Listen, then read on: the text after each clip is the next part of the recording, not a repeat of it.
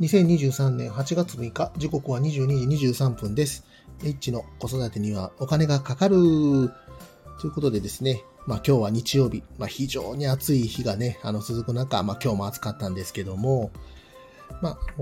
えー、今日はね、あの、病院に、えー、家族でちょっと行ってまして、で、えー、11時ぐらいに終わって、そこからですね、えー、下の子がお腹空いたというところですね、まあ、お腹が空くとね、どうしても困るというところになるんですけども、で、あの、子供がね、えー、お腹が空いてるっていうところで、お店を探してたんですけども、吉野家に今日は行きました。吉野家な、吉野家にはなかなか行くことないんですけども、まあ一人だったらね、えー、牛丼と卵と味噌汁で生姜と七味をかけてっていう感じでね、食べたりするんですけども、なかなかこう家族連れで吉野家ってね、あまりイメージなかったんですけども、今ね、あの吉野家ってすごくあのキッズメニューが充実してまして、で、子供用の、えー、子供ミニ牛丼セットみたいなのがありました。で、中身なんですけども、まあ、牛丼とウインナー。で、えー、ゼリーが3つとアップルジュース、しかもまあ100%ということで、まあ、これにのり玉もついてくると。いうような内容になってます。で、うちの子供がですね、まあこれゼリーが結構好きでですね、まあゼリーがあれば本当に喜ぶと。まあ、しかもこれおもちゃもついてきますんで、で、ね、あの、吉野家っていうと、やっぱり出てくるのが早いというのがメリットなの。すぐに子供がね、あの、食べれるというところになります。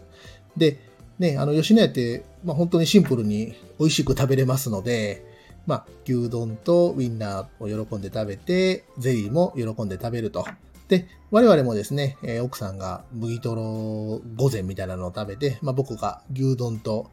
えー、豚汁を食べてというので、で、あの、今までね、吉野家に対して、あの、子供の、キッズメニューとかそういうのってあんまりなかったと思うので、イメージなかったんですけども、今吉野家さんがすごく子供に力を入れてるっていうのが伝ってきました。で、お店もどんどんどんどん改装してて、まあ、近くでも2店舗ぐらい今改装工場やってます。